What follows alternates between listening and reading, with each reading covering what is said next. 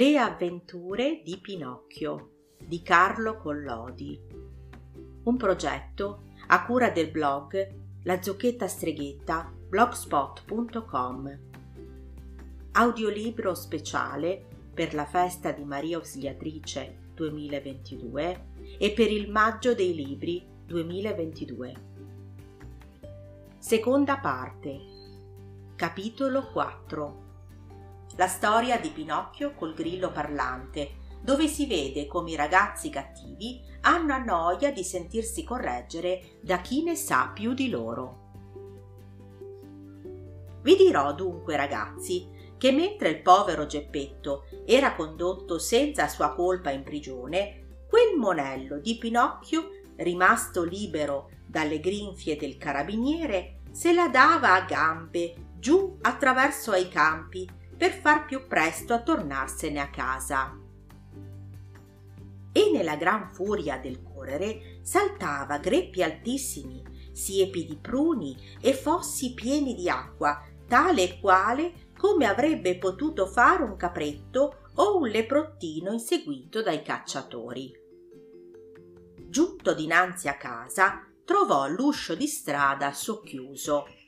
Lo spinse, entrò dentro e appena ebbe messo tanto di paletto si gettò a sedere per terra lasciando andare un gran sospirone di contentezza. Ma quella contentezza durò poco perché sentì nella stanza qualcuno che fece. Cri cri cri. Chi è che mi chiama? disse pinocchio tutto impaurito. Sono io Pinocchio si voltò e vide un grosso grillo che saliva lentamente su su per il muro. Dimmi, grillo, e tu chi sei? Io sono il grillo parlante ed abito in questa stanza da più di cento anni.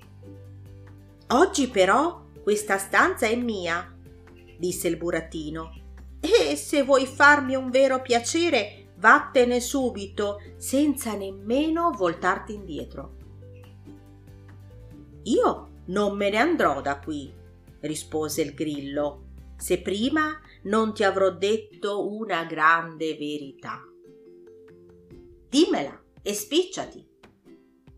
Guai a quei ragazzi che si ribellano ai loro genitori e che abbandonano capricciosamente la casa paterna non avranno mai bene in questo mondo. E prima o poi dovranno pentirsene amaramente. Canta pure, grillo mio, come ti pare piace, ma io so che domani all'alba voglio andarmene di qui, perché se rimango qui avverrà a me quel che avviene a tutti gli altri ragazzi, vale a dire mi manderanno a scuola. E per amore o per forza mi toccherà studiare. E io, a dirtela in confidenza, di studiare non ne ho proprio voglia e mi diverto più a correre dietro alle farfalle e a salire su per gli alberi a prendere gli uccellini di nido. Povero grullo, ma non sai che facendo così diventerai da grande un bellissimo somaro e che tutti si piglieranno gioco di te Chetati, grillaccio del malaugurio! gridò Pinocchio. Ma il grillo, che era paziente e filosofo, invece di aversi a male di questa impertinenza, continuò con lo stesso tono di voce. E se non ti garba di andare a scuola, perché non impari almeno un mestiere, tanto per guadagnarti onestamente un pezzo di pane? Vuoi che te lo dica? replicò Pinocchio, che cominciava a perdere la pazienza. Fra tutti i mestieri del mondo non ce n'è che uno solo che veramente mi vada a genio. E questo mestiere sarebbe quello di mangiare, bere, dormire, divertirmi e fare dalla mattina a sera la vita del vagabondo. Per tua regola, disse il grillo parlante con la solita calma, tutti quelli che fanno codesto mestiere finiscono sempre all'ospedale o in prigione. Bada, grillaccio del malaugurio, se rimonta la bizza, guai a te. Povero Pinocchio, mi fai proprio compassione. E perché ti faccio compassione? Perché sei un burattino e quel che è peggio, perché hai la testa di legno. A queste ultime parole Pinocchio saltò su tutto infuriato e preso di sul banco un martello di legno lo scagliò contro il grillo parlante. Forse non credeva nemmeno di colpirlo, ma disgraziatamente lo colse per l'appunto nel capo, tanto che il povero grillo ebbe appena il fiato di fare cri cri cri e poi rimase lì stecchito e appiccicato alla parete. Capitolo 5 Pinocchio ha fame e cerca un uovo per farsi una frittata, ma sul più bello la frittata gli vola via dalla finestra. Intanto incominciò a farsi notte e Pinocchio, ricordandosi che non aveva mangiato nulla, sentì un'uggiolina allo stomaco che somigliava moltissimo all'appetito. Ma l'appetito nei ragazzi cammina presto e difatti, dopo pochi minuti, l'appetito diventò fame e la fame, dal vedere e non vedere, si convertì in una fame da lupi, una fame da tagliarsi col coltello. Il povero Pinocchio corse subito al focolare, dove c'era una pentola che bolliva, e fece l'atto di scoperchiarla per vedere cosa ci fosse dentro, ma la pentola era dipinta sul muro. Figuratevi come restò. Il suo naso, che era già lungo, gli diventò più lungo almeno quattro dita. Allora si dette a correre per la stanza e a frugare per tutte le cassette e per tutti i ripostigli in cerca di un po' di pane, magari di un po' di pan secco, di un crosterello, di un osso avanzato al cane, di un po' di polenta muffita, d'una lisca di pesce, d'un nocciolo di ciliegia, insomma di qualche cosa da masticare. Ma non trovò nulla, il gran nulla, proprio nulla. E intanto la fame cresceva, e cresceva sempre, e il povero Pinocchio non aveva altro sollievo che quello di sbadigliare. E faceva degli sbadigli così lunghi che qualche volta la bocca gli arrivava fino agli orecchi e dopo aver sbadigliato sputava e sentiva che lo stomaco gli andava via. Allora, piangendo e disperando, si diceva Il grillo parlante aveva ragione, ho fatto male a rivoltarmi al mio babbo e a fuggire di casa. Se il mio babbo fosse qui, ora non mi troverei a morire di sbadigli. Che brutta malattia che è la fame. Quando ecco, gli parve di vedere nel monte della spazzatura qualche cosa di tondo e di bianco, che somigliava tutto a un uovo di gallina. Spiccare un salto e gettarvisi sopra fu un punto solo. Era un uovo davvero. La gioia del burattino è impossibile descriverla, bisogna sapersela figurare.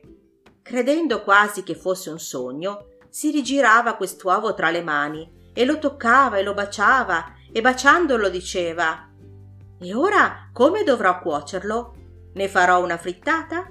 No, è meglio cuocerlo nel piatto. O non sarebbe più saporito se lo friggessi in padella? O se invece lo cuocessi a uso uovo da bere? No, la più lesta di tutte è cuocerlo nel piatto o nel tegamino. Ho troppa voglia di mangiarmelo. Detto fatto, pose il tegamino sopra un caldano pieno di brace accesa.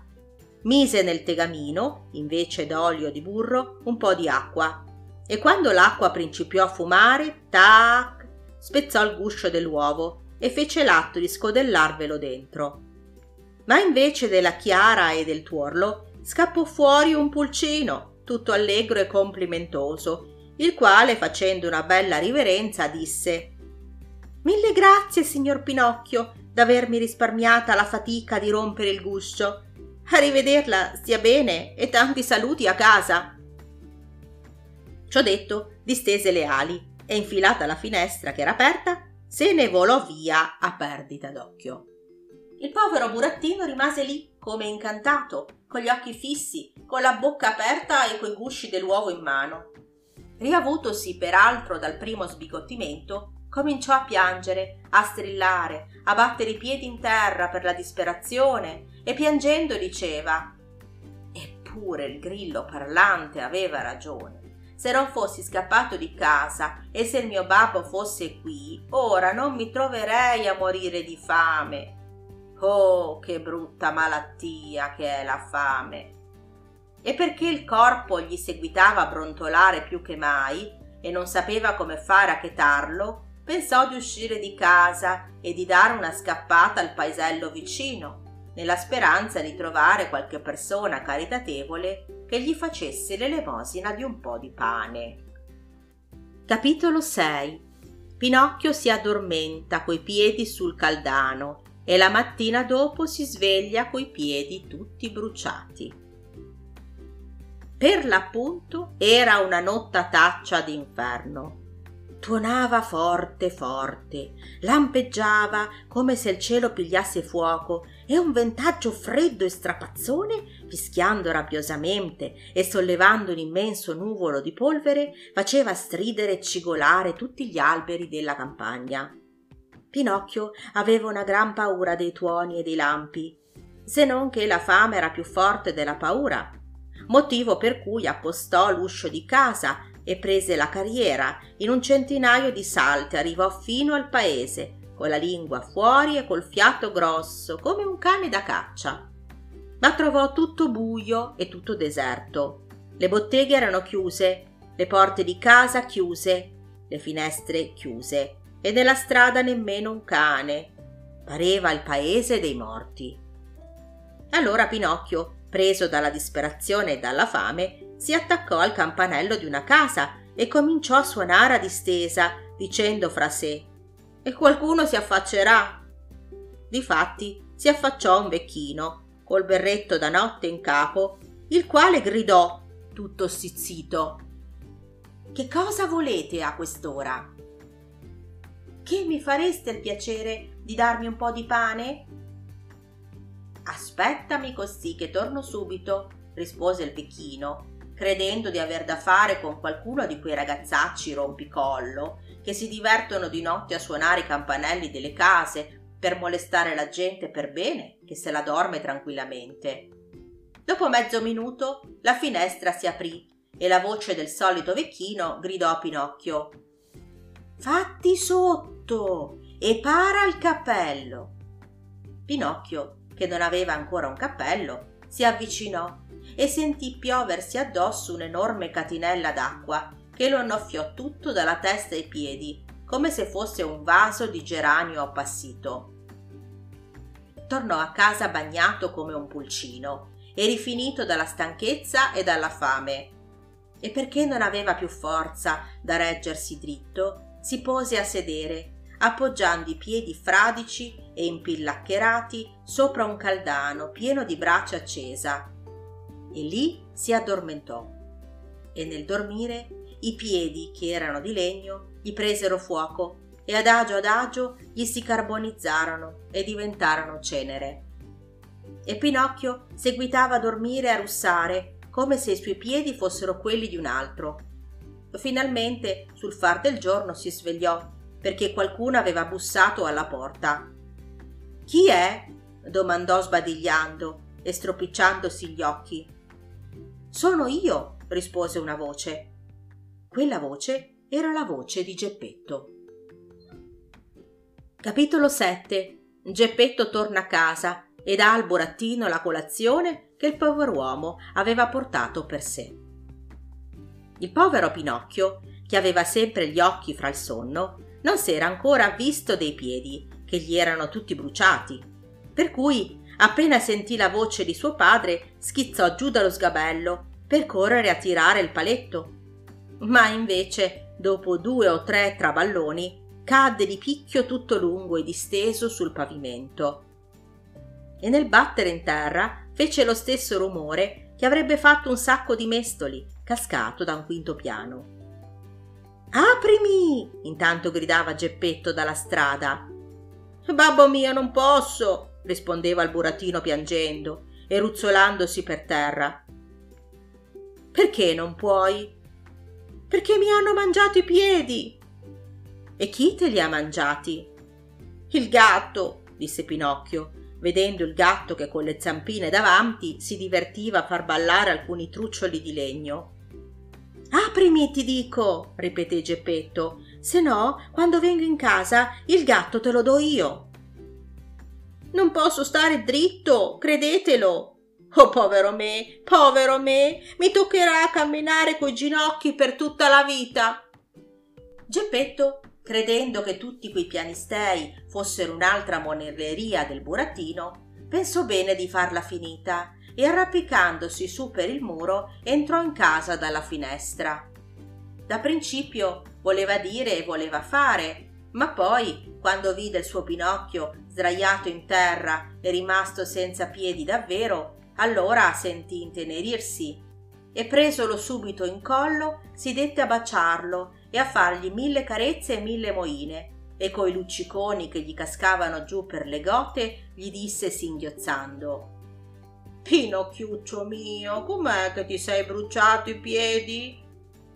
Non lo so, babbo, ma credetelo che è stata una nottata d'inferno e me ne ricorderò finché campo. Tuonava, balenava e io avevo una gran fame e allora il grillo parlante mi disse Ti sta bene, sei stato cattivo e te lo meriti. E io gli dissi Bada, grillo, e lui mi disse Tu sei un burattino e hai la testa di legno.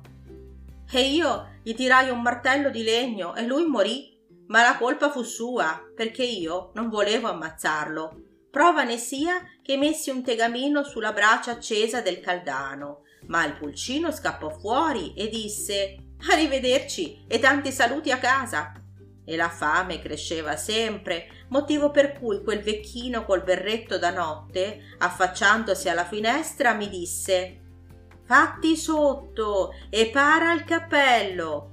E io, con quella catinellata d'acqua sul capo, perché il chiedere un po' di pane non è vergogna, non è vero? Me ne tornai subito a casa e perché avevo sempre una gran fame, messi i piedi sul caldano per asciugarmi e voi siete tornato e me li sono trovati bruciati e intanto la fame l'ho sempre e i piedi non ce l'ho più.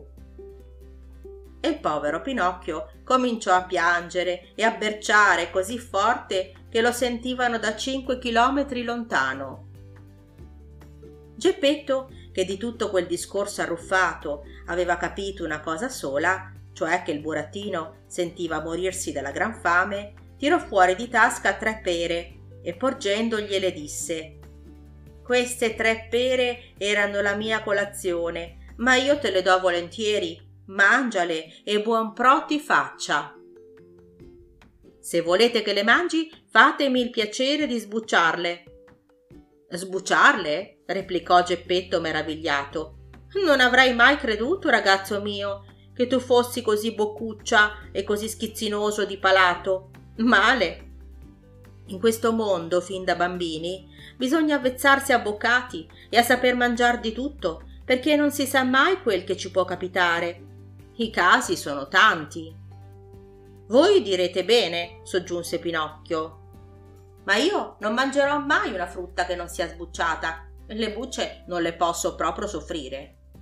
E quel buon uomo di Geppetto, cavato fuori un coltellino e armatosi di santa pazienza, sbucciò le tre pere e pose tutte le bucce sopra un angolo della tavola. Quando Pinocchio, in due bocconi, ebbe mangiata la prima pera, fece l'atto di buttar via il torsolo, ma Geppetto gli trattenne il braccio, dicendogli Non lo buttare via, tutto in questo mondo può far comodo. Ma io il torsolo non lo mangio davvero, gridò il burattino, rivoltandosi come una vipera. Ma chi lo sa, i casi sono tanti, ripeté Geppetto senza scaldarsi. Fatto sta che i tre torsoli, invece di essere gettati fuori dalla finestra, vennero posati sull'angolo della tavola in compagnia delle bucce. Mangiate, o per dir meglio, divorate le tre pere, Pinocchio fece un lunghissimo sbadiglio e disse piagnucolando Ho dell'altra fame. Ma io, ragazzo mio, non ho più nulla da darti. Proprio nulla nulla? Ci avrai soltanto queste bucce e questi torsoli di pera. Pazienza, disse Pinocchio. Se non c'è altro, mangerò una buccia. E cominciò a masticare. Da principio storse un po' la bocca, ma poi, una dietro l'altra, spolverò in un soffio tutte le bucce. E dopo le bucce anche i torsoli, e quando ebbe finito di mangiare ogni cosa, si batté tutto contento le mani sul corpo e disse gongolando Ora sì che mi sento bene. Vedi dunque, osservò Geppetto, che avevo ragione io quando ti dicevo che non bisogna avvezzarsi né troppo sofistici né troppo delicati di palato. Caro mio, non si sa mai quel che ci può capitare in questo mondo. I casi sono tanti. Capitolo 8 Geppetto rifà i piedi a Pinocchio e vende la propria casacca per comperargli l'abbecedario. Il burattino, appena che gli fu levata la fame, cominciò subito a bofonchiare e a piangere perché voleva un paio di piedi nuovi. Ma Geppetto, per punirlo dalla monelleria fatta, lo lasciò piangere e disperarsi per una mezza giornata. Poi disse E perché dovrei rifarti i piedi? Forse per vederti scappare di nuovo da casa tua? Vi prometto, disse il burattino singhiozzando, che da oggi in poi sarò buono tutti i ragazzi, replicò Geppetto, quando vogliono ottenere qualcosa, dicono così. Vi prometto che anderò a scuola, studierò e mi farò onore. Tutti i ragazzi, quando vogliono ottenere qualcosa, ripetono la medesima storia. Ma io non sono come gli altri ragazzi, io sono più buono di tutti e dico sempre la verità. Vi prometto, babbo, che imparerò un'arte e che sarò la consolazione e il bastone della vostra vecchiaia. Geppetto, che sebbene facesse il viso di tiranno, aveva gli occhi pieni di pianto e il cuore grosso dalla passione di vedere il suo povero Pinocchio in quello stato compassionevole, e non rispose altre parole. Ma presi in mano gli arnesi del mestiere e due pezzetti di legno stagionato, si pose a lavorare di grandissimo impegno. E in meno di un'ora i piedi erano belli fatti, due piedini svelti, asciutti e nervosi, come se fossero modellati da un artista di genio. Allora Geppetto disse al burattino Chiudi gli occhi e dormi. E Pinocchio chiuse gli occhi e fece finta di dormire.